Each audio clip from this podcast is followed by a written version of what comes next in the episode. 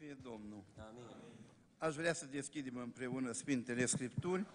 Citim un cuvânt din Cartea Judecători, capitolul 6, începem citirea cu versetul 11. Apoi a venit îngerul Domnului și s-a așezat sub ștejarul din Ofra, care era al lui Ioaz din familia lui Abiezer. Gedeon, fiul său, bătea grâu în teas ca să-l ascundă de Madian. Îngerul Domnului i s-a arătat și i-a zis, Domnul este cu tine, viteazule. Gedeon i-a zis, rogu-te, Domnul meu, dacă Domnul este cu noi, pentru ce ni s-au întâmplat toate aceste lucruri? Și unde sunt toate minunile acelea pe care ne le istorisesc părinții noștri când spun, nu ne-a scos oare Domnul din Egipt? Acum Domnul ne părăsește și ne dă mâinile lui Madian. Domnul s-a uitat la el și i-a zis, du-te cu puterea aceasta pe care o ai și izbăvește pe Israel din mâna lui Madian. Oare nu te trimit eu? Amin. Vă rugăm să le ocupați locurile.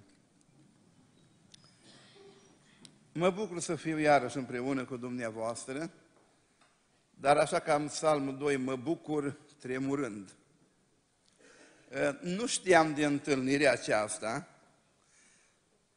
și nu am pregătit niciun cuvânt de învățătură, ceva nou. N-am o predică nouă pentru dumneavoastră. Am încercat să apelez la una veche și mă aflu în situația când predică nouă nu am, iar pe ceea veche nu mai știu, că am uitat-o. Și mă rog Domnul să-mi aduc aminte să vă spun ce vă e nou, vouă necesar. În al doilea rând, aproape că mai tare decât de predică, mă tem de întrebări.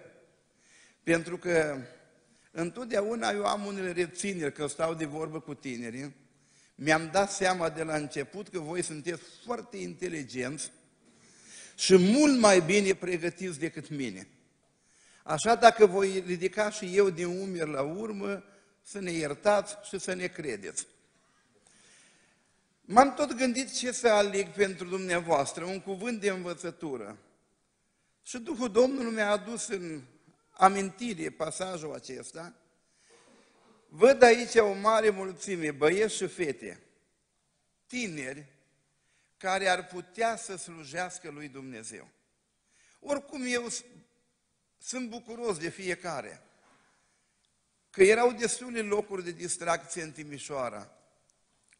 Puteați avea multe alte preocupări, dar pentru faptul că sunteți aici, în casa lui Dumnezeu, în părtășie, și credem că Domnul Isus este aici, eu vă felicit și vă binecuvintez în numele Domnului.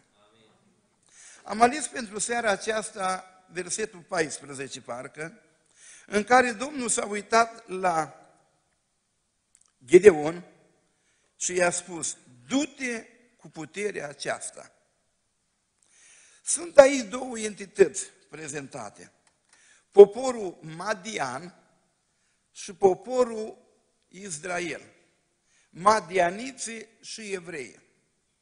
Aceste două națiuni erau într-o mare rivalitate, într-o vrășmășie permanentă și nu căutau decât să se nimicească una pe cealaltă. Nu căutau madianiții decât să facă rău evreilor. Acum madianiții aceștia nu mai sunt, dar Duhul lor a rămas până în ziua de azi, pentru că duhurile nu mor. Și atunci când vorbim de credința în Domnul Isus, de Biserica Domnului, există duhuri demonice care luptă împotriva copiilor lui Dumnezeu. Câte un tânăr din ăsta mai filozof, așa vine spune, frate Dragoș, ce părere ai de ce se vorbește? Există civilizații paralele, alte civilizații în universul ăsta? Eu spun, nu știu asta. Că nu mă eu după, știu, Elifon Denicher sau nu știu cine, am citit cărțile lui. Dar Biblia vorbește de Dumnezeu. Pavel a fost răpit până în al treilea cer în sediu acela, lucrurile pe care le-a văzut nu le poate să le explice. Biblia vorbește de îngeri, Biblia vorbește de demoni, de diavol și duhuri necurate, înseamnă că în universul ăsta incomensurabil există alte forme de existență. Sunt duhuri. Ori în chip nevăzut, la nivel de duh, sunt luptele acestea. Și când ne uităm acum la Madian, cum lupta contra evreilor, prima dată a început în forță.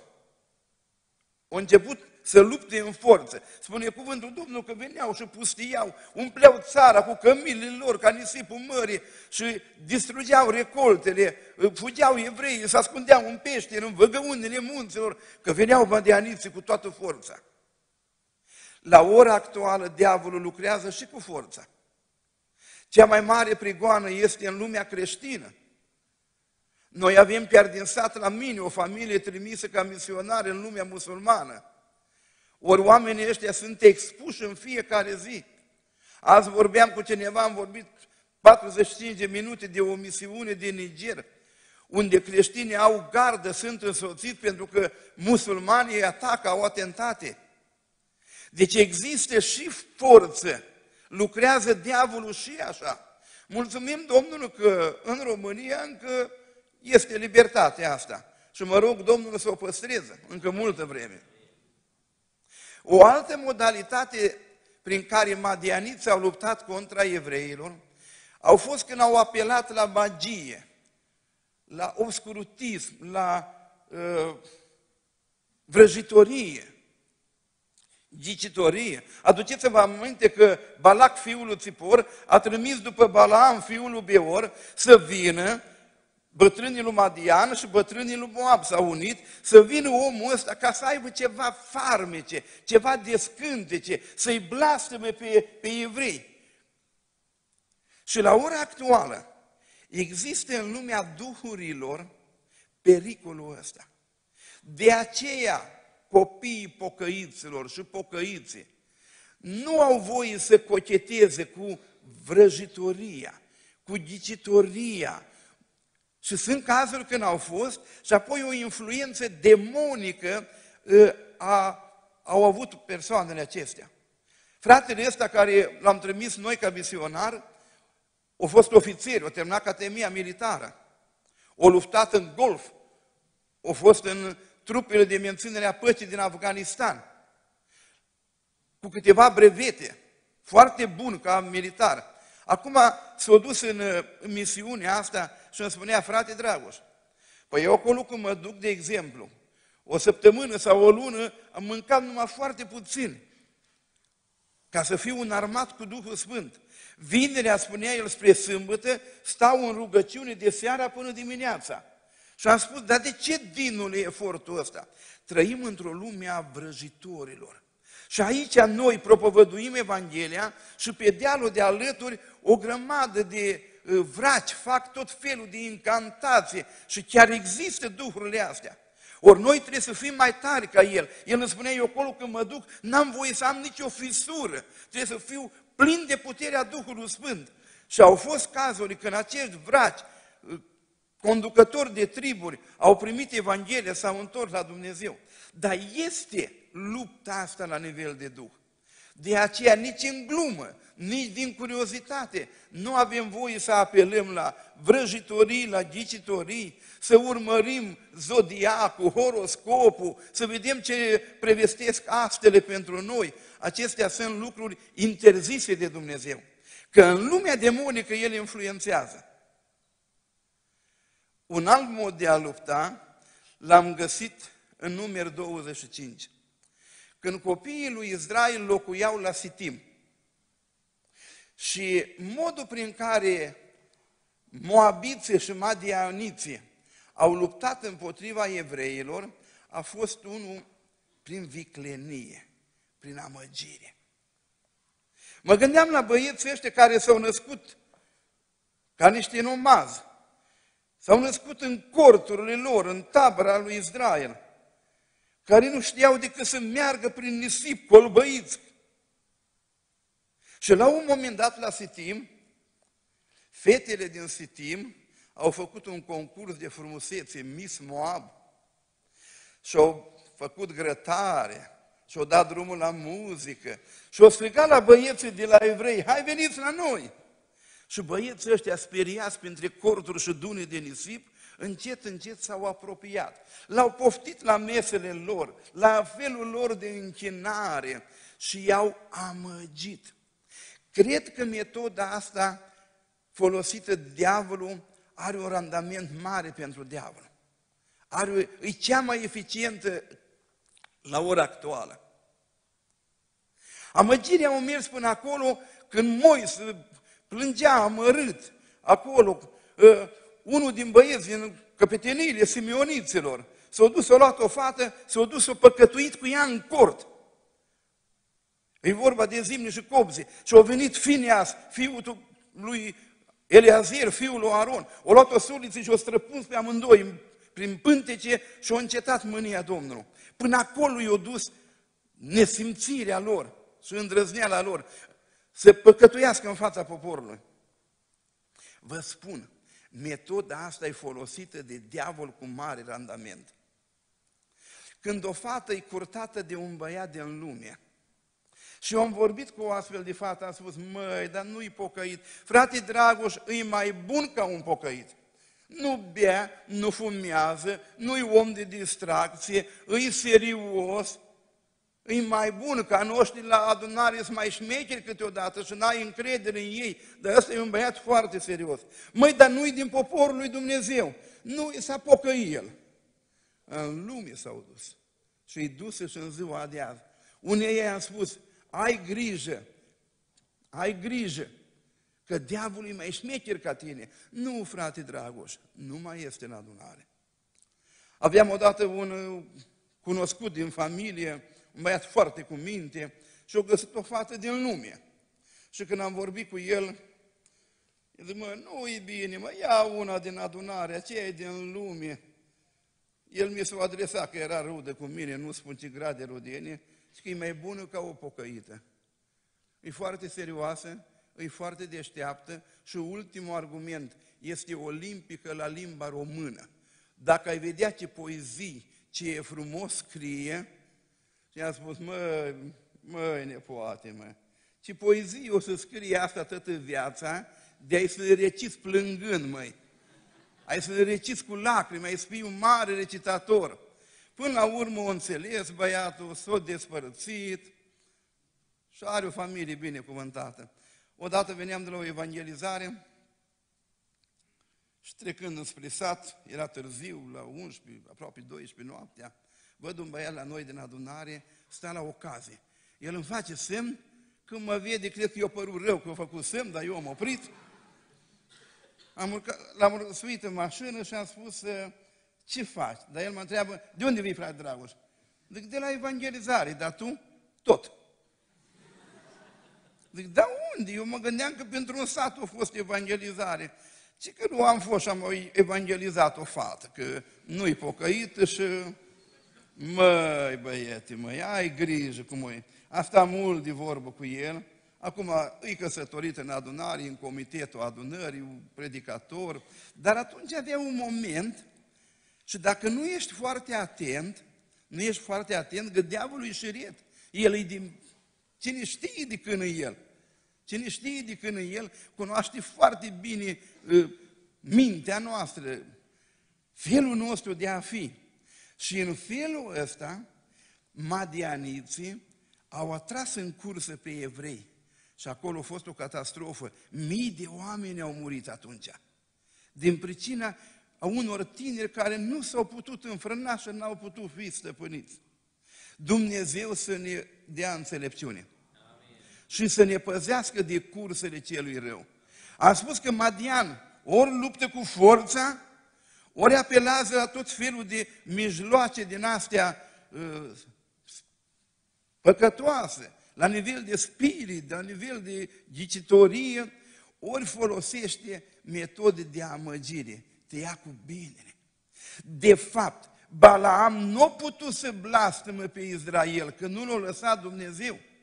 Dar spune în Noul Testament că l-a învățat să pună o piatră de poticnire și a spus așa lui Balac, măi, de ăștia blestemul nu se prind. Eu vă spun și vouă, nu se prinde blestemul de voi. Dar putem face noi o șmecherie. Îi spunea Balam, dacă îi faci să păcătuiască, Dumnezeu se îndepărtează de ei și atunci sunt foarte vulnerabili.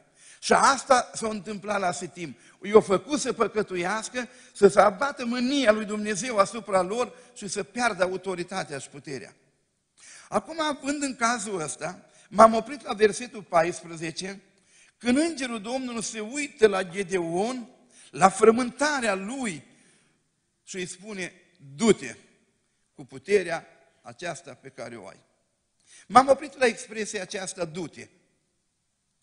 E o trimitere în lucrare. E o trimitere în slujbă. E o trimitere la lupta aceasta duhovnicească. Și când am spus eu du-te, m-am gândit la două lucruri în trimiterea aceasta. La traseul care trebuia să-l parcurgă și la atitudinea pe care trebuia să o aibă. Și haide să le luăm pe rând, așa. Când spune Dumnezeu lui Gedeon, du-te, sau când vă spun eu vouă, duceți-vă, sau îmi spuneți mie, poate îndată, du-te tu mai degrabă, așa, înseamnă că eu plec dintr-un punct și ajung în alt punct. Unde, cum? Care-i traseul pe care o trebuie să-l parcurgă Gedeon? Și prima dată eu am spus că uh, l-a trimis din singurătate în societate. Am pus așa ca să aibă rimă, știi? Și ușor de ținut munte. Din singurătate în societate. Gedeon era singur. Viteazul ăsta sta ghemuit sub stejarul din Ofra și bătea niște grâu un piu, nu știu dacă știți ce aceea. Poate știți, e un vas așa de pământ și cu, un, cu altceva albastru ca să, ca să facă făină. Și el sta singur acolo, n-avea companie. Când a venit îngerul Domnului, l-a găsit singur sub stejar. Și i-a spus, Gedeon, du-te. Știți de unde l-a trimis? Gedeon era ascuns de frica lui Madian. El se temea de Madian. Știți unde l-a trimis Dumnezeu? La Madian. Voi aveți lucruri poate de care uh, vi-e teamă. Aveți așa o frică. Ă, unii preferă să fie singuri în camera lor, sunt un fel de antisocial, nu, nu se pot relaționa, îs prea timizi câteodată. Dar starea asta nu e foarte bună. Dumnezeu spune, măi, nu sta singur aici, du-te și apoi el se duce în casă, că atunci când predicam altă dată de Gedeon, vorbeam de întâlnirile lui Gedeon. Și a spus, Gedeon și Dumnezeu Gedeon și frață, Gedeon și vrășmașă. Are trei întâlniri mari. Și Gedeonul trebuie să se ducă din singurătatea lui acolo la aceea. Să l-o trimis Dumnezeu exact la lucrurile de care se temea el. Uh, există o teamă de suferință. Unii se, se tem. Noi, o, e o teamă de prigoană. Eu Ă, stai că am învățat o poezie acum cu centenarul, dar uite, nu m-am gândit la dânsa. Ă, o spus un bătrân, are 90 și ceva de ani, la care părinții au fost condamnați amândoi la Cernăuți pe 25 de ani, ca și bunicul meu. Și bătrânul când a ieșit la învon, a zis că frate Coroamă, spune ceva. Și bătrânul a zis că măi, slava strămoșească pe strămoș slăvește. În zadar nepotul cu ea se mândrește. Ei, cam așa, cam așa suntem și noi. Unii suntem de prigoană, acum nu-i multă prigoană, dar pe aici, pe acolo, sunt prigoane. Noi am avut fete în sat, cel puțin o fată care s-a pocăit, studentă, dintr-o familie bună și părinții o scos de acasă. I-au pus valiza după ce au tras frații ei o bătaie, că erau preoți ortodoxi amândoi, o scos-o de acasă. Fata asta s-a căsătorit la noi în sat. Noi și mireasă de la ea. O ieși mireasă de la o familie care o luat-o ca să... Uh, și îi mulțumim Domnul, trăiește bine, are familie. Două surori, amândouă cu facultate, amândouă pocăite. Și viața asta a fost grea pentru ele, prigonite. Acum nu mai avem. Eu spun, bunicul meu condamnat la Cernăuț pe 25 de ani. Mama îmi povestea, Dragoș, când aveam câțiva anișori, făceam de strajă, pândeam, că frații erau la noi în casă la rugăciune și fiind mic am fugit în bucătărie să mănânc o bucată de pâine și când am ieșit afară, jandarmii erau în curte. Și am văzut cum l-au luat pe tătuța, l-au smuls afară, o vrut să-și iei bocanci, că era în februarie. Și eu spus jandarmul, nu, cu Dumnezeu tu mergi disculți. Și o mers disculți pe gheață, zăpadă, până la Cernăuț. L-au condamnat la 25 de ani, din care au făcut 4 ani și 8 luni. Și aproape după 5 ani au venit acasă. La unele e teamă de suferință, Matei 24 cu 9, vă vor da să fiți omorâți, vă vor vinde, știți acolo tot ce scrie. Ei, unii se tem de asta. Dar n-ar trebui să se teamă. Dacă Dumnezeu este cu noi, suntem mai mult ca biruitori. Nu vă temeți de suferințe, că veți suferi pentru credință, pentru pocăință, pentru lucrare. Dumnezeu ne păzește. Altora le e teamă de eșec. Măi, m-aș duce, dar dacă nu-mi iasă. E de unde asta se temea? Eu sunt cel, familia mea e cea mai mică, eu sunt cel mai mic, cu ce să izbăvesc, Doamne? Așa se plângea și, și Moise, știi, eu sunt gângăv, Doamne. Eu m-am gândit că Domnul face o minune, cel care a făcut limba, nu-l putea vindeca pe Moise? Și nu-l vindecă, spune, el ai pe frate tu. Eu cred că Moise era gângâit, că el îi vorbea lui Aron și Aron, că ceilalți nu înțelegeau. Ieremia spune, Doamne, sunt doar un copil și Domnul spune, nu spune că ești un copil. Adică diavolul de ce alege și copii și tineri ca să păcătuiască? Ca să păcătuim îți bun tineri? Și ca să slujim lui Dumnezeu suntem prea tineri? Unora le e teamă de eșec. Dar nu ar trebui să avem teama asta. Dumnezeu să îndepărteze teama asta. Eu cunosc o fată tânără care cânta foarte, și cântă foarte frumos. Și a spus, măi, tu cânți așa de frumos, de ce nu cânți o cântare în adunare? O pus să cânte la solul, la corș și o refuzam. Zic, de ce nu cânți o cântare? Frate Dragoș, mă tem că mă nec. Dar dacă mă nec când cânt, mă nec acolo la microfon. Zic, mă, dar de ce nu te temi că te neci când mănânci? Doar la mâncare te neci mai, mai repede ca la cântare ce cu teama asta nejustificată? Teamă de eșec. Pe mine când un frate să mă pui la predică și i-a spus, frate Gheorghiță, nu mă pune că eu nu pot predica. Și el mă întreabă, dar de câte ori ai încercat? Păi n-am încercat, dar de unde știi că nu poți? Știi teama asta de eșec dacă aș traduce o leacă la viața tânără? Ă, aș avea ce povesti. Am un prieten bun, un recitator de renume, în tinerețe foarte credincios, foarte pocăit, ca și acum. În grupul lor era o fată care cânta foarte frumos. Și au misionat mult, mult, mult, mult, până când fata l-a invitat, a spus, nu vrei să vii la logodnă la mine? El a făcut o glumă și a spus, aoleu, eu mă gândeam că te logodești cu mine. Și ea îi spune, și eu multă vreme m-am gândit așa. Dar nu mi-a spus niciodată, nici nu mi-a dat de înțeles, anii trec și mă mărit. Asta mi-a povestit mie. Și că, băi, am avut așa, băi, așa am fost de ticălos. El se temea să nu refuză. Dar dacă o întreb, vrei să te căsătorești cu mine? Și ea spune, nu. Teamă de eșec. Alte fete sunt mai îndrăznețe. Cunosc în Suceava o tânără, o oprit după adunare pe un băiet și a spus, Ionel, eu nu spun povești, eu spun exact, Ionel, vreau să mă mărit. Tu ce spui? Ăla un băiat foarte timid, că de aceea s-a și dus, a hotărât -o. Zic că mărite tu, de ce am eu cu tine? Nu așa, mă, nu așa. Eu vreau să mă mărit cu tine. Părinții tăi de acord? Mai ta ce spune? N-am întrebat-o. Măi, du-te acasă, întreabă părinții, mâine seară ne întâlnim aici. S-a întâlnit și Ionel îi spune, da, mama n-are nimic împotrivă. Hai să facem actele. Au făcut actele, s-au căsătorit, au avut șase copii și Ionel nu de mult a trecut din viață. Și am spus la, la unii băieți, că am și eu din ăștia care, băi, trebuie să viu, să învăț eu o fată, să vii la voi, să vă ceară în căsătorie, că, că doar timpul trece, nu?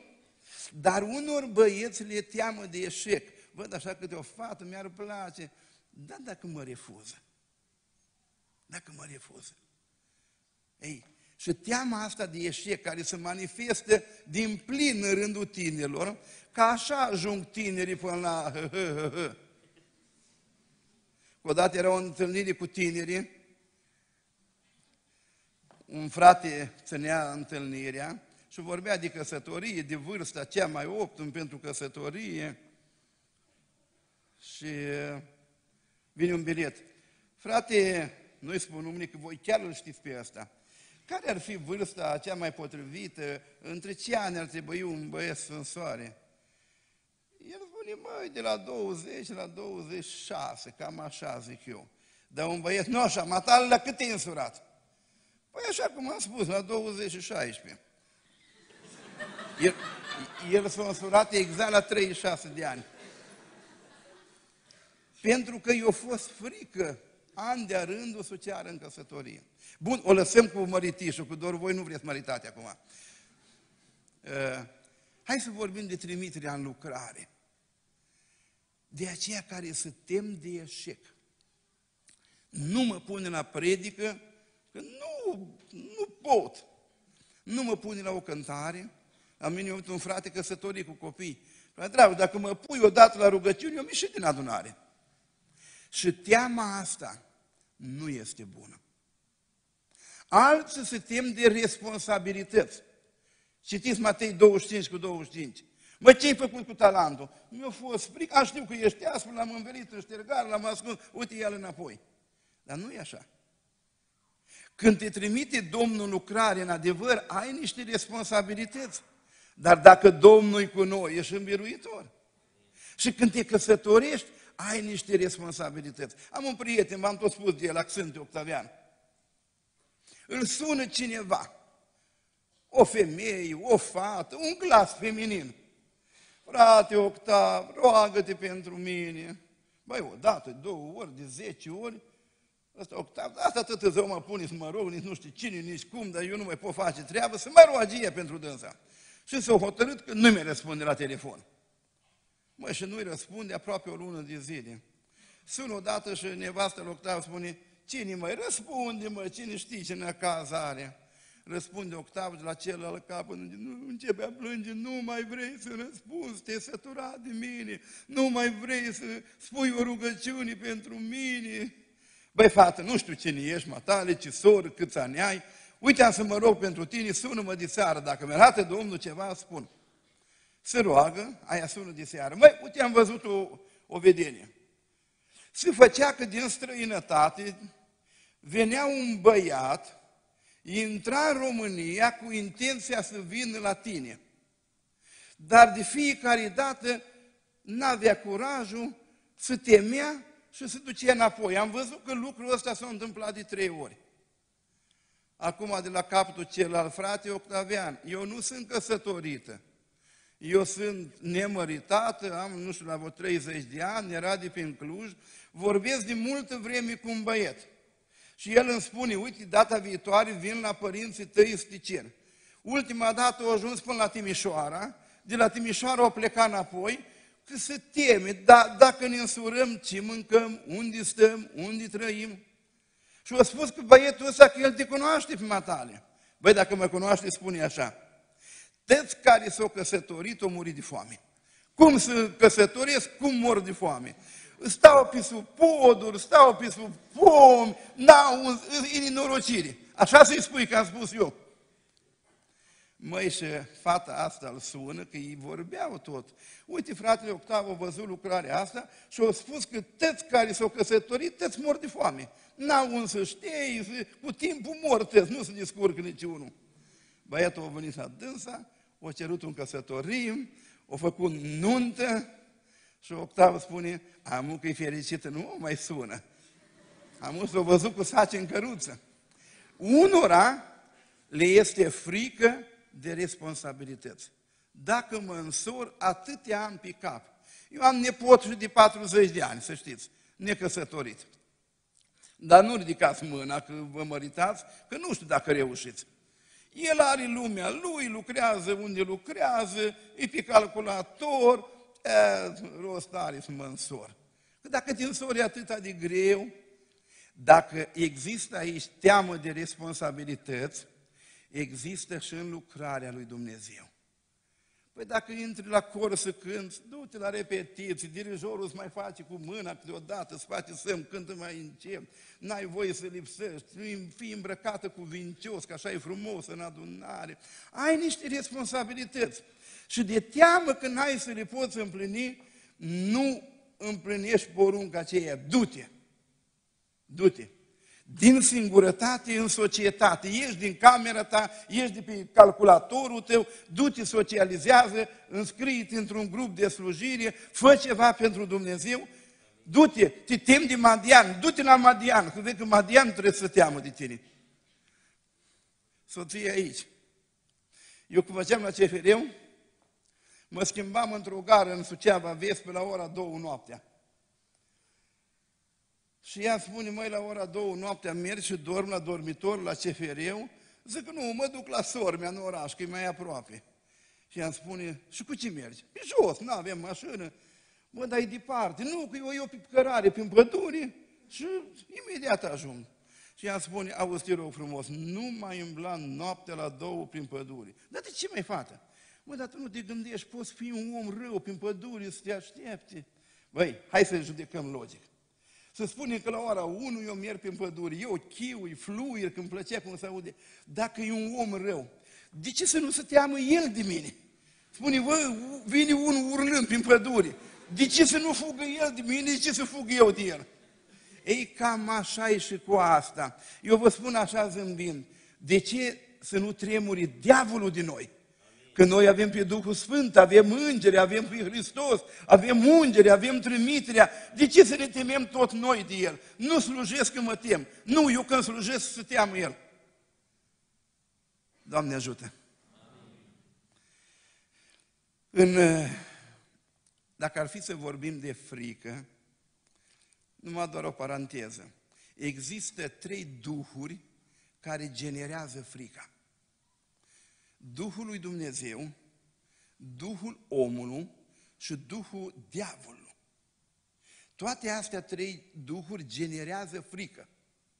Duhul lui Dumnezeu aduce o frică care se cheamă frica de Domnul. Și o întâlnim asta, frica de Domnul. Psalmul 111, versetul 10. Frica de Domnul, începutul înțelepciunii. Isaia 11 cu 4 plăcerea lui va fi frica de Domnul. Fapte 9.31. Biserica se bucura de pace, umbla în frica Domnului și cu ajutorul Duhului Sfânt să mulțea. Deci Duhul lui Dumnezeu aduce în noi frica de Domnul, recomandată și recompensată de Dumnezeu. Acum venim la al doilea segment, frica omenească. Pentru că și omul are un duh în el, da? 1 Tesaloniceni 5, 23. Și Dumnezeu păcii să vă sfințească El însăși pe deplin, Duhul, sufletul și trup. Frica asta omenească este o frică rațională. Plecată din rațiune, din judecata noastră. Ea începe de aici, de undeva, și continuă, merge, are o marjă în care uh, trăim frica asta omenească. Eu am așezat frica între prudență și panică. Prudența e binevenită, a fi prevăzător. Dacă nu ești atent și nu ești tare în psihicul tău, aluneci în panta cealaltă a spaimii, în panică și asta nu-i bună. Din prudență s-au născut normele de protecție a muncii. Eu am spus, eu, iarna pe polei, mă tem să merg cu cauciucuri de vară. Și știți de ce mă tem? Că după ce am luat permisul, am mers vreo 100 de metri cu spatele înainte într-o curvă. Fără experiență, fără cauciucuri, până m-am lovit de o bordură. Și de atunci am spus, măi, nu, eu mă tem. Asta înseamnă că sunt păcătos? Vă dau multe exemple când am o teamă, am o frică. Dar nu-i decât prudență Și asta e recomandată. Mintea mea, logica mea spune, fii atent. În momentul când alunic în partea cealaltă în panică, o teamă nejustificată, de aici încolo spuneam că e frică diavolească, duhuri de frică. Și Doamne ferește careva să fie prins de duc de frică. Eu am așezat frica între real și imaginar. Voi nu aveți motive să vă temeți în seara asta. Vă temeți tare acum aici în adunare? Aveți ce mânca, aveți cu ce vă îmbrăca, aveți unde dormi, aveți, aveți, aveți, nu vă temeți. Știți de ce vă temeți voi? De ce se poate întâmpla mâine? Predicam aici undeva cu o soră în vârstă, m-a chemat că, cu niște frați, că tare să teme, să teme să doarmă noaptea. Și am spus, soră, până la urmă, matale, de ce te teme așa de tare? Și ea spune, frate Dragoș, mă tem să nu vie Putin la mine. Era început, măi, soră, dar are Putin grijă matale, el e în Kremlin acolo, n-are Putin de lucru, dar de când o porni războiul, nu pot dormi, că dacă vine într-o noapte la noi. Asta e o teamă nejustificată. Asta e o teamă nejustificată. Și Duhul ăsta de frică, să știți că influențează. Influențează și pe alții. Eu cunosc multe, multe, multe cazuri când uh, Recent mi-a chemat o, o soră, mama șase copii. Frate Dragoș, rugați-vă pentru mine. O plecat cu copiii, că bărbatul era plecat undeva la lucru, copii, hai să ne suim mașină, să mergem mâncăm o pizza. La jumate drumul s-a întors înapoi, că cine știe ce se poate întâmpla la pizza. Ei, și spun copiii ei mai mari, suntem terorizați, mama să teme, să teme, să teme. De ce te tem? Nu știu de ce mă tem. Un prezbiter, tata, 10 copii, se temea să meargă noaptea la baie, scula, trezea soția, hai să mergem la baie. Și aici nu mai de zâmbit, aici nu mai nimic de râs. Și când au fost frații, s-au rugat la apartament, dar nu știu ce etaj, i-au coborât până jos, o stat de vorbă cu ei și au plecat singur înapoi. În diaspora, nevasta, de fapt mai multe soții a slujitorilor erau prinse de frică. Un păstor spune, sunt chinuit. Trebuie să mă duc dimineața, îmi duc copii, mă duc la lucru, mă duc la amiază înapoi, fac cumpărături, soția să teme să meargă până acolo la magazin. Când au venit frații, au făcut o rugăciune pentru ea, știu exact cazul, Până au mai stat frații de vorbă, ei au luat o plasă și bani, s-au dus la magazin, au făcut cumpărături, au venit înapoi și au spus, vai ce bine să nu te mai tem. Pentru că există Duhul lui Dumnezeu care naște frica de Domnul. Există Duhul omului care generează o frică omenească din rațiunea noastră, dar aici, dacă nu suntem atenți și alunecăm în partea asta de aici ne apucă Duhul diavolului și produce o frică din asta nejustificată. Îi spun împăratul spaimelor. 2 Timotei 1 cu 7, Pavel spunea, noi n-am primit un duc de frică, de chipzuință, de putere, de dragoste. Doamne ajută în asta. Vorbim de traseul lui Gedeon. Din singurătate în societate. Fără teama aia de suferință, fără teamă de eșec, și fără teamă de responsabilități. Cu gândul ăsta intrăm în slujirea lui Dumnezeu.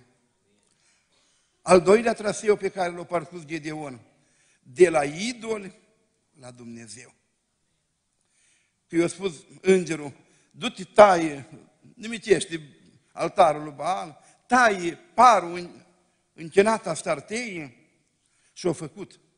Gedeon a luat 10 oameni tot s-o temuteră un pic, s-o dus noaptea, au făcut asta, au dus jertfă. Când s-o trezit ăia dimineață la uh, încetate, mai cine a făcut? Făcut cercetări, Gedeon, fiul lui As, a făcut asta. O, să vină și a putea să om cu minte. Mă, da, e treaba voastră să-l apărați. A, apele să bală. De aia spus, e rubală.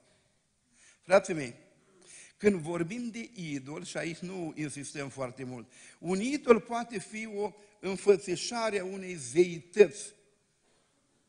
Idolești, străini, un Dumnezeu străin. Un idol poate fi și o stare a inimii. Pentru că spune în Coloseni, capitolul 3, versetul 5, așa, De aceea omorâți mădularele voastre care sunt pe pământ, curvia, necurăția, patima, poftarea și lăcomia de averi care este o... Îi prins careva din voi de lăcomie de avere? Din generația tânără își face unul un ideal ca să aibă un serviciu grozav, să-și facă o casă, să aibă o mașină. Sunt fete aici materialiste care se uită întâi la mașină, după aceea la băiet? Întreb, pentru că nu știu, na, eu străin la Timișoara. Ei, și atunci, atunci, unii își fac un idol prin lăcomia lor de avere. Și sunt generații tinere care studiază și foarte bine, învață și foarte bine, singurul lor scop este să aibă avere, să se poată afirma în fața cuiva. Eu am o predică specială, am numit-o Lăcomia de avere. Și după ce am făcut predica asta, m-am dus în bivodărie, care nu a fost acolo, încă nu știe ce frumos. O zonă extra, oameni foarte bogați. Și am spus așa smerit, fraților, am o predică, se cheamă Lăcomia de avere. Îmi dați voi să predic aici? Și nu spune nimeni nimic.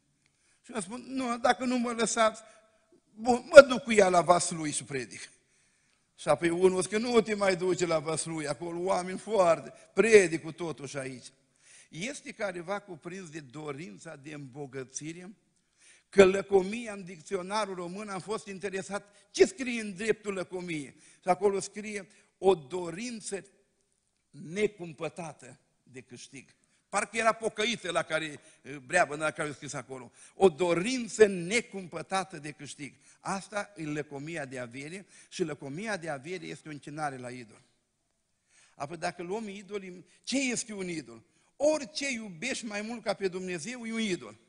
Poate fi o ființă, poate fi un copil, poate fi un partener de viață, poate fi ceva din tehnica asta, care, căreia îi aloci timp și sentiment mai mult decât lui Dumnezeu. Este careva care stă exagerat pe tabletă? Este unul care stă pe calculator mai mult decât pe genunchi? Să fie oare la elim așa ceva? Este unul care își face idol din mașină? Eu am fost în diaspora odată la un frate pocăit, când te suiei la el în mașină, dădeai pantofii jos și pe jos avea o petică albă așa. Nu te lăsa încălțat în mașină. I-am spus, dar ce? Băi, frate Dragoș, curățenia îi la, e acasă. Curățenia e bună, e recomandată. Domne, idol, idol. Mașina aceea era așa. No. Și câți idoli moderni nu sunt acum? Dumnezeu să ne păzească de ei. Ce facem cu idoli? Scrie încât în 1 Corinteni 10 cu 14. Fugiți de idol. 1 Ioan 5, 21. Copilașilor, păziți-vă de idol. Bancă Ilie odată își bătea joc în cartea împărați de Baal și a spus, măi, strigați, poate dormi, poate în, copilărie, în călătorie. În Exod 23 spune, dărâmați-le capiștere, dărâmați idolii ăștia, ca să nu vă întinați. Gedeon a parcurs un drum de la idolatrie la Dumnezeu adevărat. Că nu putem să slujim Domnului și să slujim și lui Mamona. Nu putem sluji la doi stăpâni, Matei 6, 24, da? Ori iubim pe unul, disprețuim pe altul, știți dumneavoastră. Noi trebuie să fim dedicați lui Dumnezeu. Doamne ajută-ne la aceasta. Și apoi când am spus eu că în parcurs drumul ăsta, de la neînsemnat la valoros, un alt traseu. Ce făcea viteazul ăsta? Bătea un pumn de greu, pac, pac, pac, de seară fac o turtă. Grozav, grozav viteaz, avea de seară făină să facă o turtă. Și Dumnezeu îi spune, Gideon, tu nu ești pentru asta. Tu ești mai să fii căpetenie, să fii judecător, să fii biruitor. Nu vă mulțumiți cu puțin, cu lucruri neînsemnate. Mi-aduc aminte de Saul care a pierdut măgărițele și s-a dus la Samuel, n-ai văzut măgărițele mele? Să uite Samuel, o, oh, uite pe împăratul lui Israel. El s-a dus pe măgăriță și s-a întors înapoi împărat. Că de multe ori noi căutăm măgărițele, căutăm măgărițele, dar Domnul are alt, alt plan mai mare cu noi. Mi-aduc aminte, acum trebuie să vă spun, au ajuns frații lui Iosif în Egipt. Și Iosif era mare demnitar, al doilea după faraon, el era guvernator acolo. I-a pus într-o cameră și acum frații sfătuiau între ei. Ne-au pus aici ca să ne fure magari. Băi, doresc să aveau niște magari slavi veniți din Canaan, că acolo era foamete, numai coaste și coada din magari, și faraon era... O, cred că vrea să ne furi magari. Citiți în Biblie, că în Biblie scrie ce vă spun eu. Deci Dumnezeu voia să le facă bine și cu lucruri de nimic. Așa și cu noi. Noi stăm să ne pierdem vremea cu lucruri fără importanță, fără însemnătate. Și Dumnezeu ne cheamă la lucruri valoroase. Vreți să parcurgeți traseul ăsta? Să trecem prin traseul ăsta, de la lucruri... Uh, Matei 6, 33. Căutați mai întâi împărăția lui Dumnezeu și neprihănirea lui. Și toate acestea, care știe? Mi se vor da pe deasupra. Credem? Facem? Mai întâi împărăția lui Dumnezeu. Și dacă mai întâi căutăm împărăția lui Dumnezeu, acestea ne se dau. Vă mai aduc aminte de, de un om. Era obnit Ahab, l-a biruit pe împăratul Asiriu, a venit acasă, general, pe lângă el, tot acolo, cu cai, cu armăsari, bucuroși, un învins. Când trece Ahab acolo, vede acolo un șanț, un băiat, un tânăr, bandajat tot la cap și lovit, și strigă, împărate, împărate, ajută-mă un pic. La strunește calul, ce vrei mai? Zice că eram pe câmpul de luptă și când mă luptam acolo, am venit un tovarăș de-al meu și mi-a dat un prizonier. Și a spus, uh, răspuns pentru el, viața lui pentru viața ta. Și a plecat. Și pe când robul tău, scrie împărat 20 cu 40 versetul, făcea câte ceva încoace și încolo, o fugi prizonierul. Și Ahab îi spune, tu ai rostit sentința. Tu te judeca singur. Atunci, băiatul ăsta scoate bandajele și vede Ahab că ăsta era un fiu de proroc. Și băiatul ăsta bandajat îi spune, îi spune cum mai îndrăznit să dai drumul ce vrășmașul pe care eu l-am dat în mâna ta. Dar eu revin la versetul 40. Pe când robul tău făcea câte ceva încoace și încolo, ce făcea? Care știe? Nici el nu știe ce făcea. Nici el nu știe. Făcea câte ceva încoace și încolo. Eu am mai spus într-o adunare, eu știu ce făcea. Ce faceți voi joi seara când nu veniți adunare? Cam aceea făcea și, și robul ăsta. Că eu sunt de la țară și am spus, mai dau o mână de grăunță la găini și mă duc să strâng ouăle și mă duc să mai văd prin grădină dacă s mai copchi părușă și vin înapoi acasă, că mă, am pierdut adunarea. Și mă întreabă frate, dar nu te-am văzut. Am făcut câte ceva pe acasă. Lucruri fără însemnătate. Ne mănâncă timpul și în loc să avem parte de lucruri valoroase, așa, noi, Dumnezeu l-a trimis pe Gedeon, de la lucruri neînsemnate la lucruri valoroase. Mai scrie în cartea 2 Corinteni, capitolul 4, versetul 18. Pentru că noi nu ne uităm la lucrurile care se văd, ci la cele care nu se văd. Căci lucrurile care se văd sunt trecătoare, pe cele care nu se văd sunt veșnice. Noi trăim în două lumi paralele. Lumile astea coexistă, adică sunt în același timp. O lume a materiei și o lume a Duhului. Noi trăim în lumea asta materie. În Evrei, capitolul 11, versetul cât 3 spune, prin credință știm că toate lucrurile s-au făcut, cele care din lucruri care nu se văd, nu? Tot ce se vede din lucruri care nu se văd. Cum adică? Tot ce se vede din lucruri care nu se văd. Ăștia au râs de teoria asta. Până când au venit Marie Curie și la Vozier și s-au constatat stările de agregare a materiei și au văzut că sunt stări uh, de agregare solide, lichide, gazoase, știți dumneavoastră. Și starea asta, asta e făcut din uh, molecule, ăsta de aici substanța e din molecule. Moleculele sunt din atom cu proton și neutron, sarci negativi, pozitivi. Arătați-mi, vă rog, protonii din, ă, din, de aici. Tot ce se vede e făcut din ce nu se vede. Că asta, asta spune Scriptura. Dar rețineți, există un raport de subordonare. lucrurile care se văd sunt condamnate să treacă. Și adunarea asta într-o zi va trece. Și casa ta, și mașina ta, astea toate sunt condamnate să treacă. Spune 2 Petru că va fi un cataclism cosmic. Cerul va trece cu trosnete, trupurile ceresc topi de mare căldură și pământul cu tot ce este pe el va arde. Credem asta? Eu cred că așa spune în Scriptură. Eu aveam odată o poveste frumoasă. Când am fost în America, am fost în, ne-a luat cineva într-o casă, pe nu știu câți acri, acolo nu-i cu hectarele, o casă mare cu șase intrări principale. Era ca o piuliță cu fântână artiziene, cu parcuri de mașini. Eu m-am dus cu fratele Liviu Eugeniu, care îl, îl cunoaște, un, doi moșnegi, am ajuns acolo. Am lăsat papucii la ușă, fraților, aici e camera voastră. Ne-a arătat camera, ne-am dus să mâncăm, în casă avea niște punți suspendate așa, care trecea așa cum mai trece podul peste bega. O casă mare. Când am vrut să plecăm la adunare, m-am dus la ușă, n-am găsit papuci. Și am spus, fraților, dar aici la voi să fură papuci? Uite aici i-am lăsat. Frate Dragoș, nu pe acolo a intrat, uite pe aici a intrat. Papuci erau acolo pe unde a intrat, dar eu m-am pierdut. Și el spune că, ce, ce îți place casa asta? Dar era un pic de mândrie. Și eu zic, frate, stai un pic. Și eu am casă. Eu am, în, în sat, la mine am casă. Știi care e diferența între casa mea și a ta? Și el spune, care, frate Dragoș?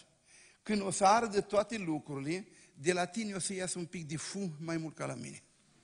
Cam asta e opus el așa, tare s-a întristat, că de remarca care am făcut eu. Există două lumi paralele. Lumea asta care se vede trece, frate, și hainele tale de firmă și mașina și tot ce ai, casa, vila, astea sunt condamnate să ardă. Dar sunt lucruri care rămân veșnic. Și Pavel spune, noi nu ne uităm la astea. Ne folosim de ele când ne le-a dat Dumnezeu. Dar sunt lucruri care rămân veșnic. După aceea să umblăm noi. Dumnezeu să ne ajute. Când vorbim de expresia asta, du-te, aș fi vrut să vorbesc mai mult de traseul pe care l-a parcurs Gedeon, e traseul nostru.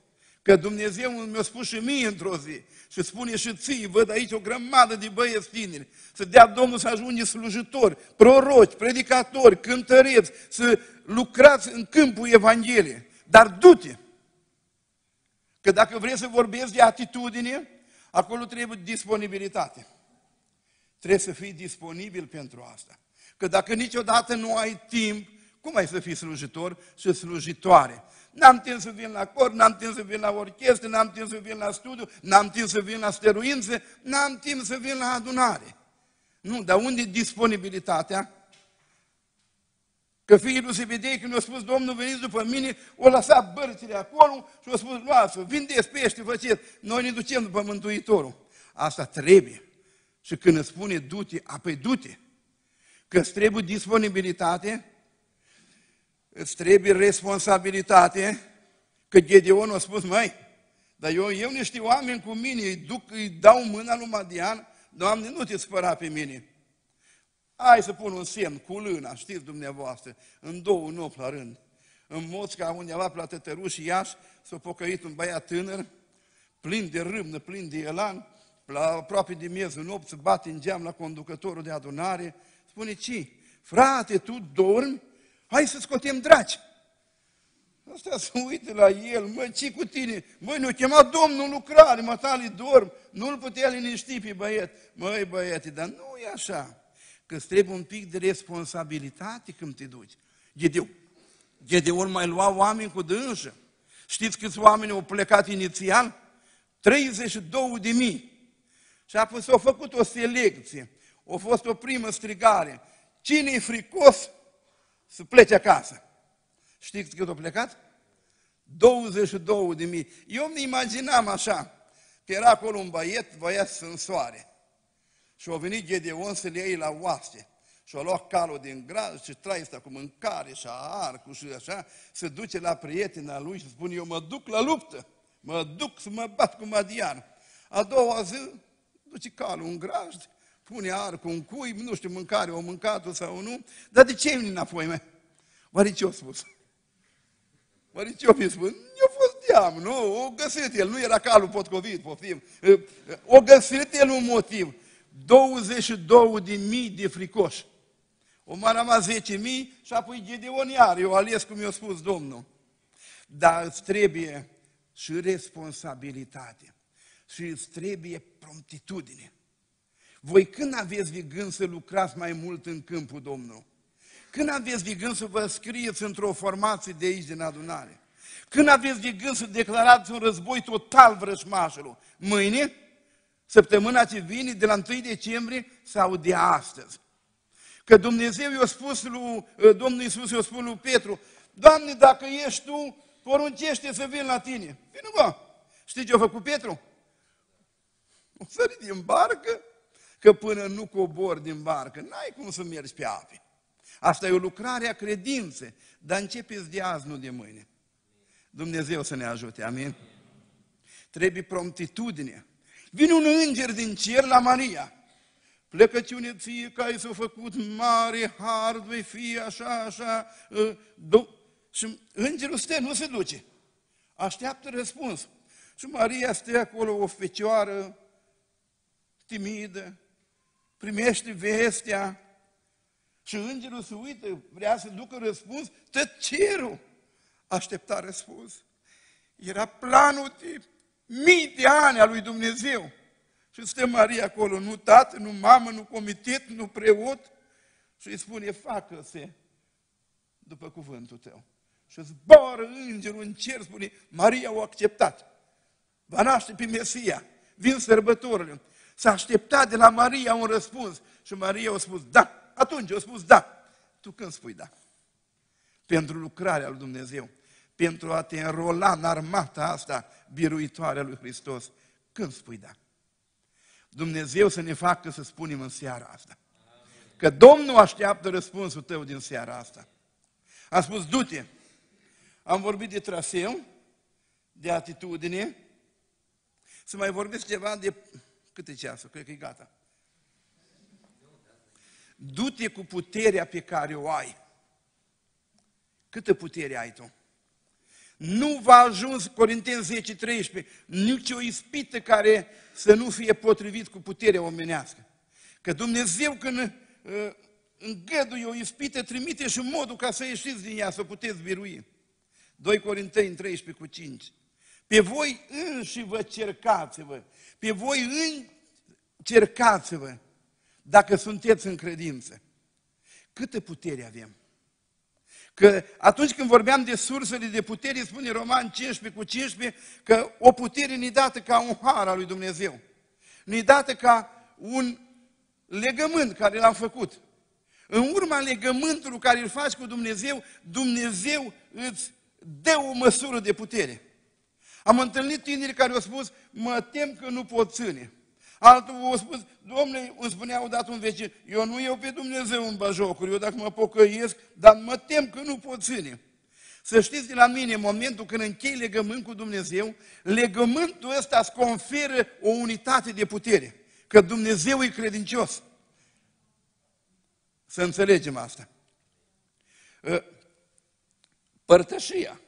Psalmul 84. Cât de plăcut este în locașurile tale, Doamne, au știre surtul meu să spină tânjește de dor pe curțile Domnului, inima și carnea strigă până și pasăre acolo. Dar mai jos spune, ferice de cei ce locuiesc în casa ta, în a căror inimă locuiește încrederea, când străbat aceștia valea plângerii, o prefac într-un loc plin de izvoare și ploaia timpurie o acopăr cu binecuvântări și acum ei merg din putere în putere și se înfățează înaintea Domnului în Sion.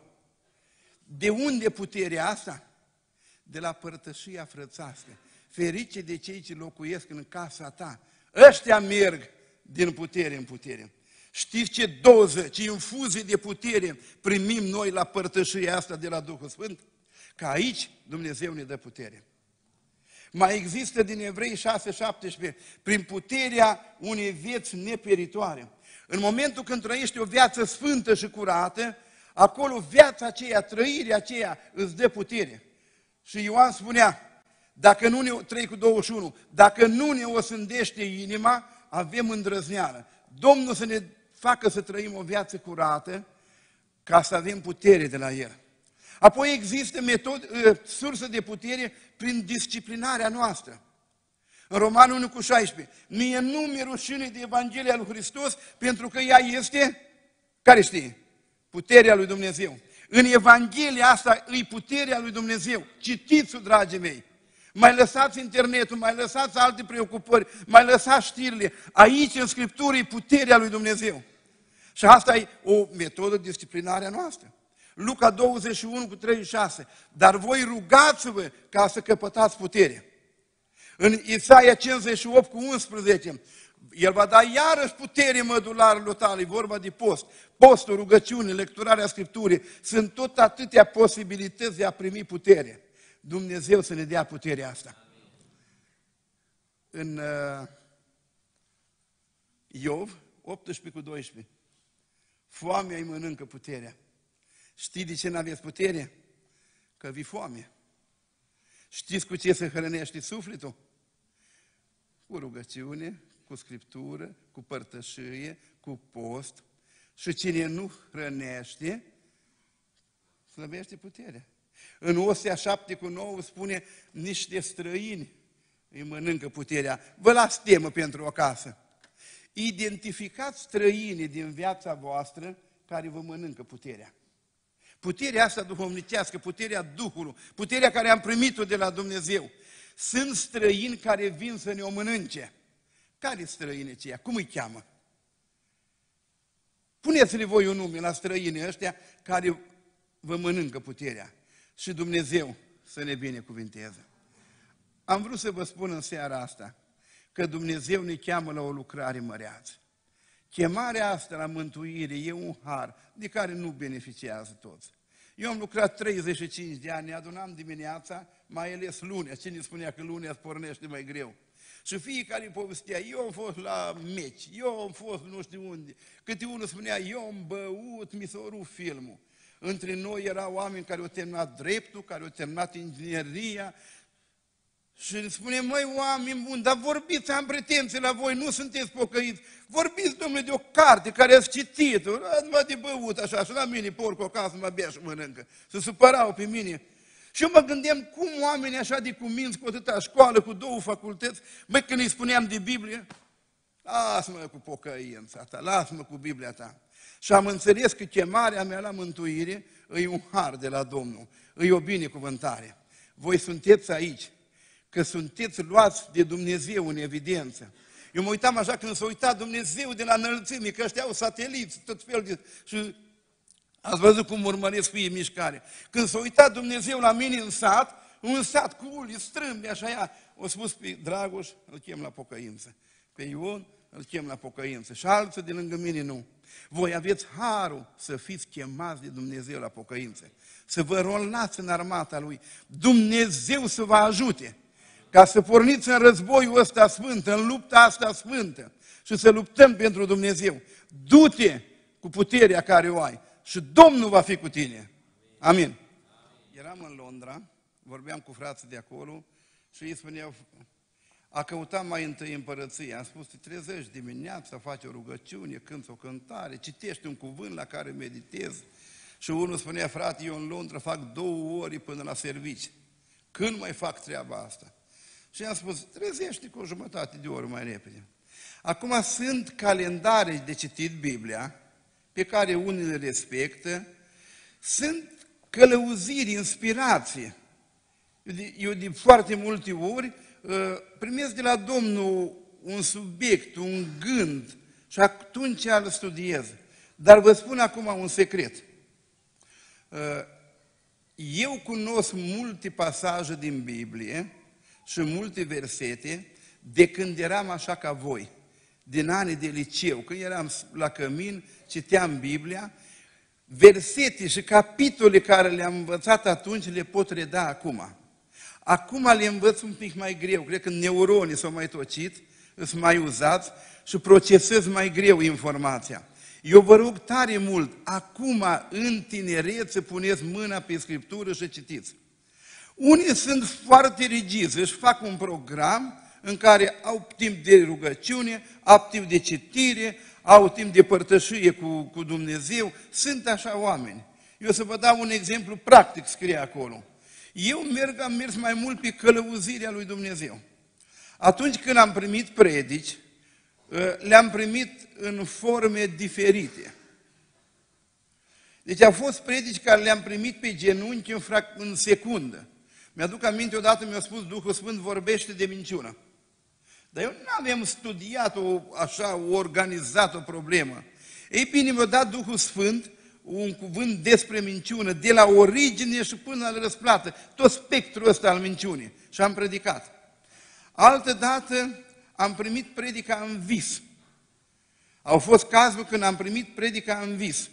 De exemplu, odată trebuia să predic la o nuntă și uh, într-o adunare în care am predicat de 10 ori la nuntă. Nu mai știam ce să predic. La nuntă cântările sunt aceleași, pasajul e acela, se schimbă mirii și predica. Atâta. Și am luat Biblia, m-am uitat, m-am fost venit de la lucru obosit, am visat seara un vis, eram în uh, biserica aceea, o venit păstorul și a spus, frate Dragoș, predici tu și cu Dumnealui. Era un bărbat îmbrăcat în alb, ai un text și eu am spus să citească fratele textul, pune-l înaintea mea. Și el o citit din uh, Coloseni 3 cu 13. Îngăduiți-vă unul pe altul și dacă unul are o pricină să se plângă de altul, iertați-vă unul pe altul cum vă ierta și Hristos. Și spune, astăzi voi vorbi despre patru domenii în viața de familie în care trebuie practicată îngăduința creștină. Și au vorbit că în viața de familie a ales el patru domenii, în toate trebuie practicată îngăduința. M-am trezit dimineață, m-am dus acolo, am spus, frate Tudor, cine mai predică? Mă, ești numai tu. Măi, trebuie să mai fii un. Nu, nu, frate Dragoș, numai tu. Și atunci am înțeles că el a predicat pentru mine. M-a ridicat și le-a spus la tineri așa. Pentru voi am primit o predică în vis, am să nu minte predica. Și le-am spus-o de 10 ori, pentru voi, îngăduiți-vă unul pe altul. La două săptămâni făceam treabă, vine el la mine, face frate Dragoș, bă, dar unde e? E în mașină, nu vrea să coboare. M-am dus eu, om bătrân, nevastă aici, hai, te rog, coboară, hai. I-am dus în casă, ne-am aranjat, i-am pus la masă, i-am împăcat, o pupat în fața mea, o plecat bucuroși. Și am spus, măi, am rezolvat ceva. La o lună, o dat divorțul, nu mai venit la mine a doua oară. Și o divorțat, divorțat și în ziua de azi. De ce? Că ce le-am predicat eu, îngăduiți-vă unul pe altul, e nu vrut să țină minte. Predica aceea am primit un vis. Altă dată mi-a fost dat un cuvânt, vai ce scoromonit este Esau, o badea șase. Cred că trei săptămâni m-am gândit numai la predica asta. N-am avut nicio lumină. Odată când mergem la servici, am primit deodată tot, tot schița de predică. Unii merg pe călăuzire pe care o dă Dumnezeu. Normal este să ne facem un program de citire a Scripturii, de rugăciune, zile de post, zile de părtășie. Acum alegeți dumneavoastră, dar normal e să fim disciplinați, că practicând disciplina asta ne intră în noi și nu e ușor. Adică nu, nu e greu de, de practicat. Dar vă rog încă o dată, puneți mâna pe Scriptură acum. Citiți acum, învățați acum. O să țineți minte toată viața. Mai târziu, din experiență, vă spun, e mai greu. Numai, Hai, mă, că sunt am, am, bun, am vrut să vă spun că sunt aproape 100 de întrebări. Aveam un prieten în Viena, a spus, băi, Dragoș, am 99 de meserii. Nu mai trebuie una să mor de foame. Bun. Uh, e o întrebare serioasă din partea unui tânăr. Uh, cred că îl cunosc după cum e întrebarea pusă și are nevoie de un răspuns. Ce să fac dacă nu am puterea necesară, nu-i, nu-i pocăit, nu-i, nu-i botezat, vine la biserică. Ce să fac dacă nu am puterea necesară să mă despart de prietena mea, vorbește cu ea de trei ani, pentru că nu mă pot boteza și simt că nu mai pot continua așa. Deci vrea să se boteze, vorbește cu fata asta de trei ani, e nepocăit, vrea să se boteze, nu se poate lăsa. Vă rog, scrie, ajutați-mă. Mai el trebuie să aibă o discuție serioasă cu fata asta, să prezinte situația lui, eu vreau să mă pocăiesc, dacă există o dragoste adevărată, el va înțelege, se va pocăi și ea și pot continua împreună amândoi. Dacă ea nu vrea să se pocăiască, Domnul Iisus spunea, avea un avertisment, cine iubește mamă, tată, soră, frate, altceva mai mult decât pe mine, nu-i vrednic de mine. Că s-ar putea acum din iubirea asta firească să renunțe la Dumnezeu și mai târziu să plângi, mai târziu să se rupă iubirea asta și ai pierdut și căsnicia, ai pierdut și pocăința. Deci, între fată și Dumnezeu, eu rog să aleagă pe fată.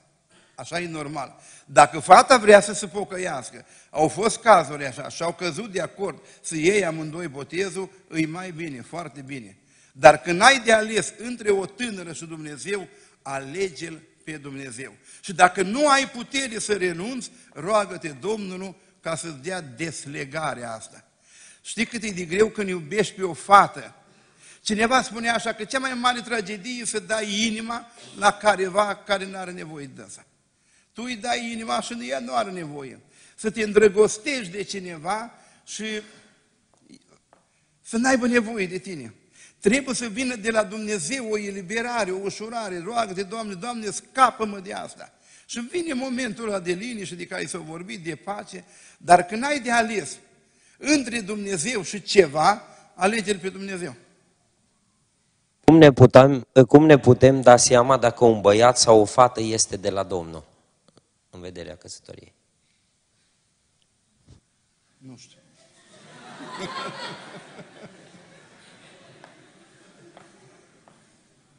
dacă un băiat sau o fată este de la Domnul. Acum, între cei doi trebuie să existe dragoste fire, ă, firească. Da. 2 Timotei 3 spune acolo, vor fi fără dragoste firească. Dacă ei, în primul rând, eu am avut fete care mi-au venit, frate Dragoș, am avut o lucrare că el e pentru mine. Și am spus, mă, îți place de el? Nu pot să-l sufăr.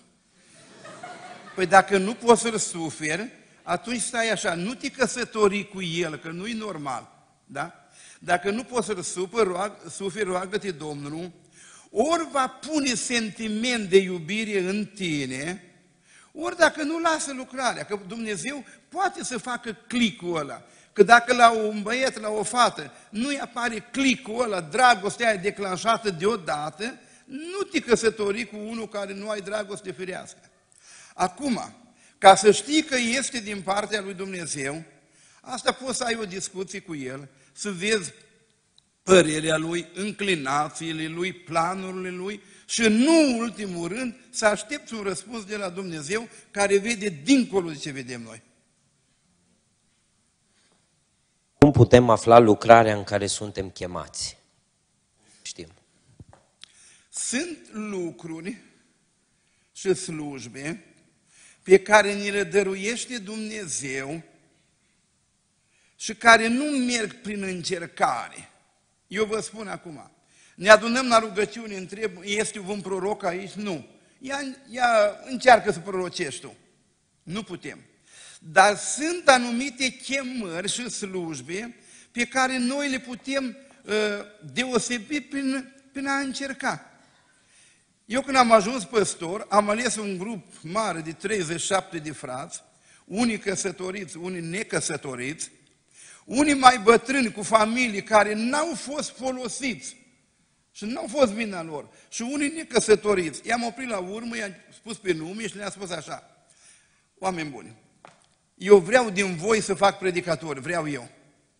Pe fiecare din voi să vă pun la un timp de rugăciune. Am pretenția să vorbești trei minute. Când nu mai știi ce să vorbești, spui, ne ridicăm și ne rugăm. A doua oară, o să vă dau eu un text, îl studiați o lună și faceți o predicuță mică. Iar eu îi urmăream, am început să-i pun.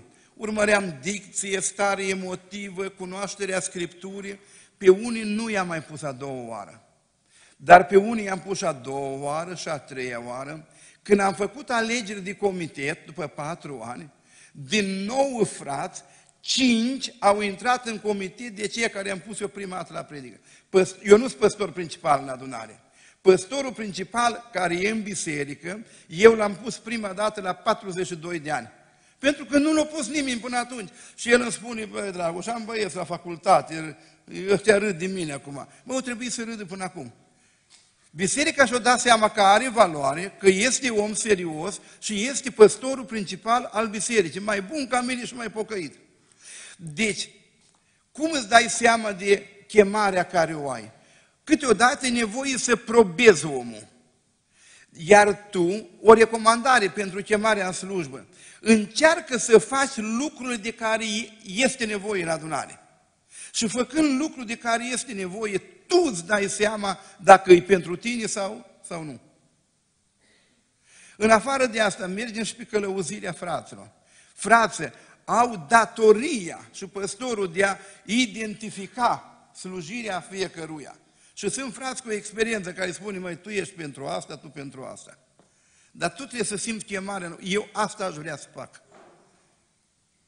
Cum să gestionezi situația în care Domnul nu îmi răspunde la rugăciune, deși am așteptat și m-am rugat o perioadă lungă? Cum să gestionezi situația?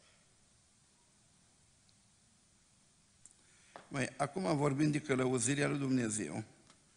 Eu odată după ce m-am pus păstor am dat demisia. Aveam niște probleme în adunare, m-a rugat Domnul de seara până dimineața și am spus, Doamne, dacă până dimineață nu-mi dai un răspuns, o lumină clară de la Tine, eu dau demisia. M-am dus a doua zi la adunare, n-am primit niciun răspuns, dar eu m-am rugat sincer și cu lacrimi.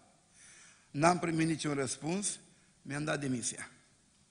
L-am sunat pe fratele Vasile Moloci, care îl știe, un bătrân de noi. Frate Vasile, am dat demisia.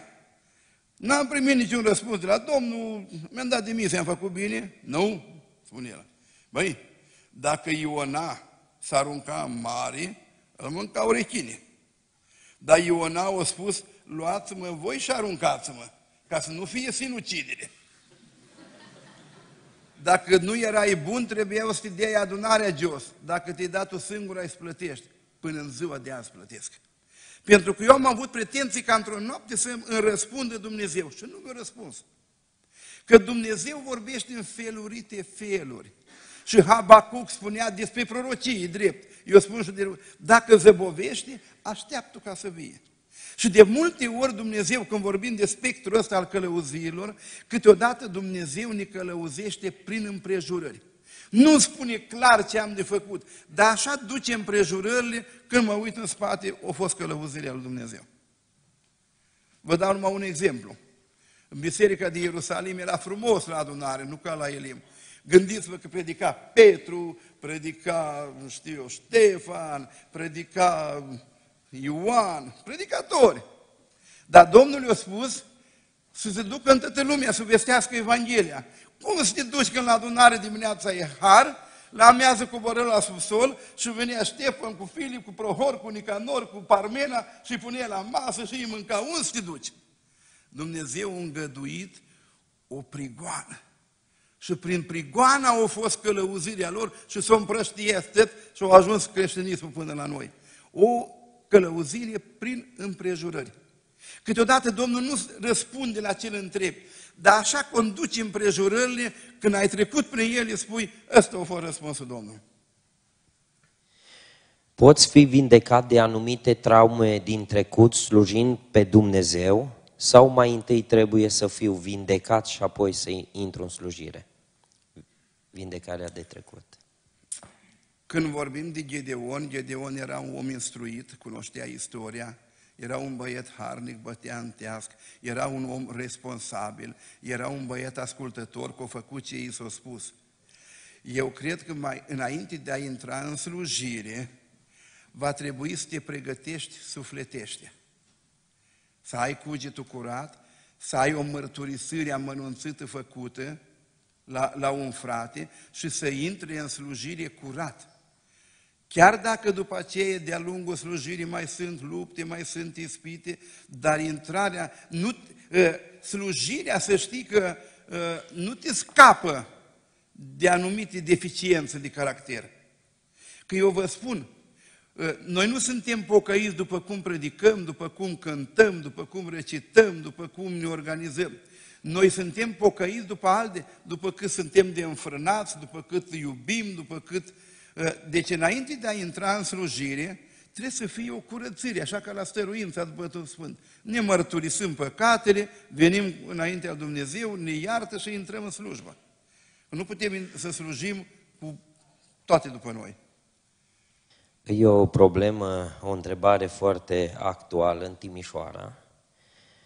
Cum putem combate problema consumului de alcool, care începe să se găsească tot mai mult în, în rândul tinerilor creștini, și fac eu și o paranteză, și se cochetează și cu ălea fără alcool, unii cu alcoolul. Vorbeam de fratele Vasile uh, Moloci, un om la 80 de ani, au avut o întâlnire în biserică, o că frate Vasile câteva întrebări, așa cum îmi puneți voi mie. Și cineva trimite un bilet. Și moșul a pus ochelare, nu vedea bine și citește că biletul era dacă îi permis de a bea beri fără alcool. El ia ochelare, citește, spune că un bețiv întreabă dacă îi voi de băut beri fără alcool. El nu a cu un frate. El cum nu, un bețiv întreabă, păi nu a întrebat unul plin de Duhul Sfânt care vorbea în limbi dacă îi, îi voi de băut beri fără alcool. Cineva a întrebat de asta și a spus, frate, ia trei zile de post. Și după trei zile de post a primit o întrebare de la Dumnezeu. Întrebarea asta vizează omul de afară sau omul din lăuntru? Voi vreți să consumați alcool pentru omul duhovnicesc sau pentru cel firesc? Iar omul cel firesc trebuie răstihnit împreună cu patimile lui. Odată la Sânt George se ruga un frate, Doamne, fă să țină cuile. Bă, aude cineva că se roagă, eu am fost acolo. Ce rugăciune e asta? Păi, ce înseamnă fă să țină cuile? O că, frate, firea mea am răstignit-o. Așa spune. Și așa se zbate, și așa s-ar întoarce înapoi și așa nu-i convine că dacă se dă jos de pe cruce, îți un om terminat. Spun, Doamne, fă să țină cuile. Noi firea pământească împreună cu patimile și poftele ei, când vrei să bei beri fără alcool și vrei măcar un pic de miros, de damf de ăla, îi pentru omul duhovnicesc sau omul firesc? Cum poți scăpa? Eu vă spun un lucru. În, în viața mea n-am pus vârful limbii pe bere, pe vin, pe nici alcool deloc. N-am pus aha, vârful limbii în 62 de ani. Și mulțumesc Domnul, am 100 și ceva de cine. Nu se moare. Sper să nu mai veniți cu întrebarea asta. După ce pleacă fratele Dragoș la noi. Cum poți scăpa de duhurile dobândite după ce te-ai uitat la tot fel și fel de filme? Ai dobândit niște duhuri care te chinuiesc. Mai, în spatele fiecărui păcat există un duh. Filipeni 2 cu 3. Nu faceți nimic din slavă de șartă sau din duh de ceartă. Când apare o ceartă așa, acolo e un duh de ceartă. Eram într-o familie în care a spus prorocul așa, măi, văd la voi că vine un duh, vă ațâță, se dă deoparte și voi vă certați câteva ceasuri și el râde de voi. Cearta e dată de un duh de ceartă. Împărați 22 cu 22. Cum la vezi? Voi fi un duh de minciună. Că minciuna e dată de un duh de minciună. Osia 5 cu 4, duc de curvie, Deuteronom 31, 27, duc de răzvrătire. În spatele păcatelor sunt niște duhuri. Dar sunt unele duhuri atât de puternice care creează dependență. Cum e tutunul, e alcoolul, e pornografia, e jocurile din noroc, e drogurile. Aici în spate sunt niște duhuri foarte puternice. Duhurile astea scap de ele prin mărturisire, care e avantajul mărturisirii? În primul rând, unu, scap de consecințele păcatului. Când te-ai mărturisit, ai scăpat de consecințele păcatului.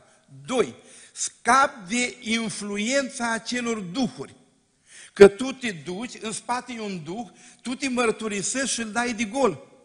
Într-o adunare, un frate care îl cunosc bine, a avut o vedenie. Când se intre în adunare, era diavolul la ușă. Și ăsta a surprins, ce cauți tu la ușa adunării?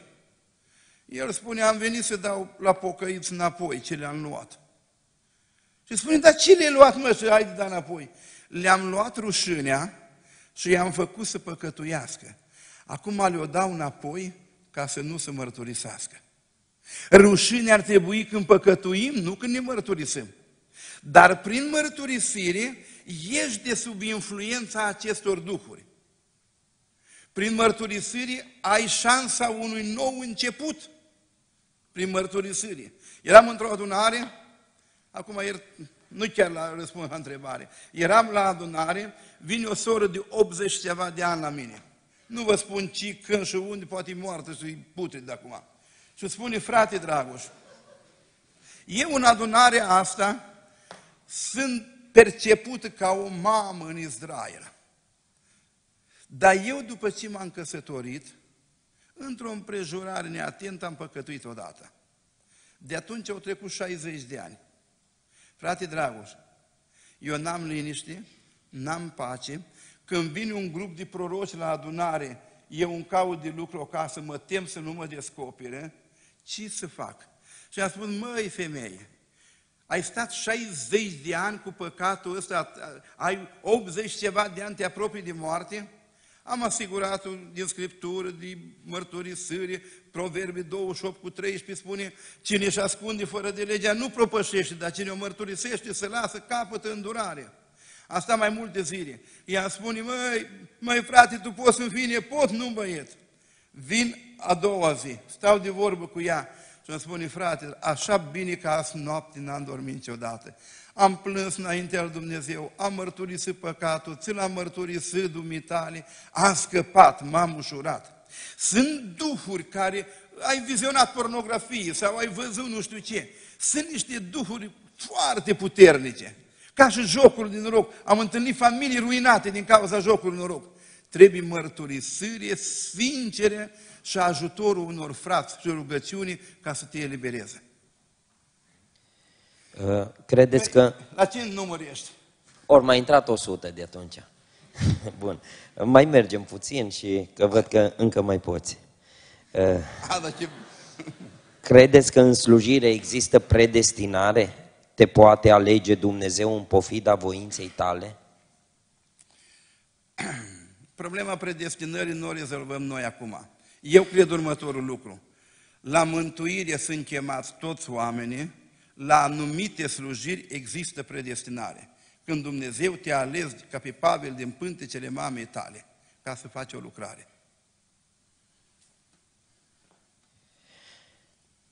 Ce să fac dacă cu băiatul cu care vorbesc amână implicarea în slujire? La noi era fratele Simionuc, au vorbit o oră despre venirea Domnului, trâmbițele, de prima trâmbiță, a doua trâmbiță, a treia trâmbiță. O că, fraților, dacă aveți o întrebare acum, să ridică unul, spune, frate Simionuc, îi voi la mormântare să facem coroane? Dar hai că asta e legată de slujire. Dacă băiatul amână sau refuză să intre în slujire, da? Asta e întrebarea? Da. Bine, chemarea în slujire trebuie să o simtă el, nu tu. Deci el trebuie să simtă chemarea lui Dumnezeu, că l-a chemat Dumnezeu la slujire. Acum vă mai spun un lucru. Sunt surori și neveste de slujitori care vor promovat bărbatul sau prietenul mai mult decât îl cheamă Dumnezeu. Deci ăla în cauză trebuie să simte chemarea la slujbă. Dar dacă este un leneș, el are posibilități, îi chemat și nu vrea, roagă-te pentru el, lămurește-l, ce să mai poți face altceva? Dar chemarea trebuie să o simtă fiecare, nu altul pentru... Frate Dragoș, simt chemare din partea lui Dumnezeu, dar nu am îndrăzneala și nu mă văd în stare să pot sta în fața oamenilor să vorbesc. De asta am spus, teama de eșec, teama de responsabilitate. Eu i-am spus că la fratele Gheorghiță, că te pun la predică, nu mă pune că nu pot. Și el m-a întrebat, dar de câte ori ai încercat? Începe într-un grup restrâns. Dar nu știu ce chemare, dacă este o chemare la predicare, poate fi la predicare, începe să ai un schimb de păreri, cercetează cuvântul, ai un schimb de opinii cu frații tăi ca să te convingi că învățătura e bună. După aceea începe cu lucruri mici, cu lucruri mărunte, du-te într-un sat undeva, dă un îndemn de rugăciune și apoi vei crește. Că una din caracteristicile darurilor este că pot fi înflăcărate, adică crescute. Înflăcărează darul care în tine. La un moment dat îți va spune cuvântul și rutina, și experiența, și uh, cercetarea continuă, dar încearcă, încearcă un pic. Că teama asta de eșec nu e de la Dumnezeu. Câteodată avem un complex de inferioritate pe care noi îl confundăm cu smerenia. Nu-i drept. În trupul lui Hristos nu trebuie să fie complexul ăsta de inferioritate. Ă, piciorul nu poate să spună pentru că nu sunt ochi, nu sunt trup. Ba da, ești acolo. Se poate ca un copil să fie îndrăcit sau să aibă duhuri un copil? Se poate. Da, se poate. Am întâlnit cazuri din astea când copiii, încă de mici copii, aveau uh, manifestări din astea aproape demonice, zgărea, rupea, făcea, uh, nu știm de ce, poate o moștenire, un păcat pedepsit de părinți, poate o metodă de a întoarce uh, eu am întâlnit copii din ăștia și când au venit la mărturisire, ei au spus, na, eu am trăit cu bărbatul meu înainte, acum recunosc, na, așa. Deci poate e o metodă în care Dumnezeu îl, îi vrea pocăința lor. Câte zile de post ne recomandați pe lună, pe lună, ca să putem primi biruința împotriva păcatului? Mai nu toți sunt la fel. Nu toți sunt la fel. Noi, prin post, de fapt e un act de smerenie. Câteodată când uh, trupul ăsta, când firea o e înainte, noi o supunem la tot felul de restricții prin post. Noi aveam tineri, avem un grup de tineri foarte buni. Tinerii de acum sunt mai buni decât am fost noi. La un moment dat am înțeles că aveau și cinci zile de post pe săptămână. Odată povestea cu grup de Ucraina, odată cu adunarea, odată cu cei din Mărlad, am, am stat de vorbă cu părinții și le-am spus, măi, și postul ăsta e exagerat, nu-i recomandat. Voi sunteți tineri, sunteți în creștere, aveți de învățat, trebuie să vă ducă că unii în ambiția lor au luat zile de post nenumărate, dar Biblia spune că cine uh, distruge trupul ăsta, cine nimicește trupul, va nimici Dumnezeu. Noi avem niște marjă în care uh, putem posti. Deci niciun post exagerat de lung și mai ales nu-i uh, bine justificat, nu-i bun, dar fiecare are, știe că se postească. Na, fariseii posteau de două ori pe săptămână. Nu-i la tot la fel. Dar postul și înfrânarea sunt recomandate. Tot ne scrie cineva, nu vreți să-mi răspundeți la întrebare, adică nu am pus întrebarea, punem să vedem, cred că e de la e o fată. Cum să procedăm ca fete dacă un băiat ne acordă atenție și primim semne că e interesat, însă nu are curajul să înainteze, să meargă mai departe? Să... Înaintați reciproc. Ajută-l. S-ar putea să fie un băiat bun, să fie mai timid, să fie interesat de tine, dar să se teamă de eșec. Dă-i semne că ești și tu interesată. Așa omenește vorbind, prietenește, ca, ca niște pocăiți. Trebuie câte unii ajutați. Da. Ce să facem pentru a avea călăuzirea lui Dumnezeu în privința locului de muncă și a căsătoriei? Mai călăuzirea lui Dumnezeu are multe forme de a se manifesta. Odată călăuzirea vine prin Scriptură, odată prin darul profetice, odată prin împrejurări, odată prin uh, vocea Duhului în interiorul nostru. Acum când vorbești de profesie, să fie ceva ce-ți place. Și eu am copii care spun, măi, ce faci? Tata, încă nu știu ce fac. Măi, dar gândește ceva ce ți-ar place, aici o călăuzire la nivel personal. Eu am avut o fată care a vrut să dea la medicină. Tata, nu dau că nu-mi place, în veci, o făcut drept, o terminat drept. Nu-mi place la medicină, nu mă chinui cu medicina. E atunci, vezi și disponibilitatea ta și abilitățile care le ai. Iar în căsătorie am spus, e călăuzirea care o dă Dumnezeu, stai înaintea lui Dumnezeu, ceri părerea lui Dumnezeu, stai de vorbă cu băiatul sau cu fata, vedeți planurile care le aveți de viitor, dacă vă înțelegeți.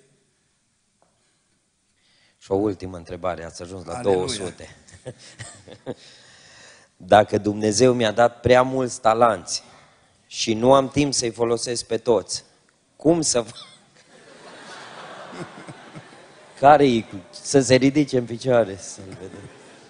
Uh, Toată lumea, nu au gătat întrebarea, toată lumea îmi spune să continui cu toate, dar eu nu mai rezist. Mie îmi spunea cineva că în România sunt doctori în electronică, iar în Japonia este doctor în dioda Z. Adică el e doctor în atâta, noi suntem în atâta. De regulă, un om când face foarte multe lucruri, nu va face performanță în anumit ceva. De regulă. Eu odată eram într-o adunare, uh, cineva conducea programul. O condus programul și a spus, uh, corul va cânta o cântare, fratele va recita o poezie, corul de copii va cânta o cântare, vom continua programul. S-a dat jos după amvon, o dirija corul, s-a așezat înapoi, o venit cineva, o recitat o poezie, s-a dat jos, o dirija corul de copii, după care au trecut și au început a predica. Eu am spus, măi, omul ăsta, capabil, capabil, ăsta om într-o zi obosește. O obosit trei ani de zile, nu a mai făcut nimic. O dată am stat de vorbă cu el până la două dimineața. Băi, până acum le făceai pe toate. Acum de ce nu vrei să faci măcar unul? E adevărat că Dumnezeu la unul dă un talent, la unul cinci, la unul zece. Dotările nu sunt la fel, e, e alegerea lui Dumnezeu. Dar să ai așa de mult talent încât să nu poți lucra, să te obosească, parcă nu cred asta. Alege din asta uh, călăuzirea lui Dumnezeu, ce vrea Dumnezeu în mod special. Și de multe ori, noi am mai spus mai înainte, slujim acolo unde e nevoie. Eu dacă mă duc la un bolnav, eu cânt, de exemplu. Acum nu steam cântăreț, că nu cânt în loc.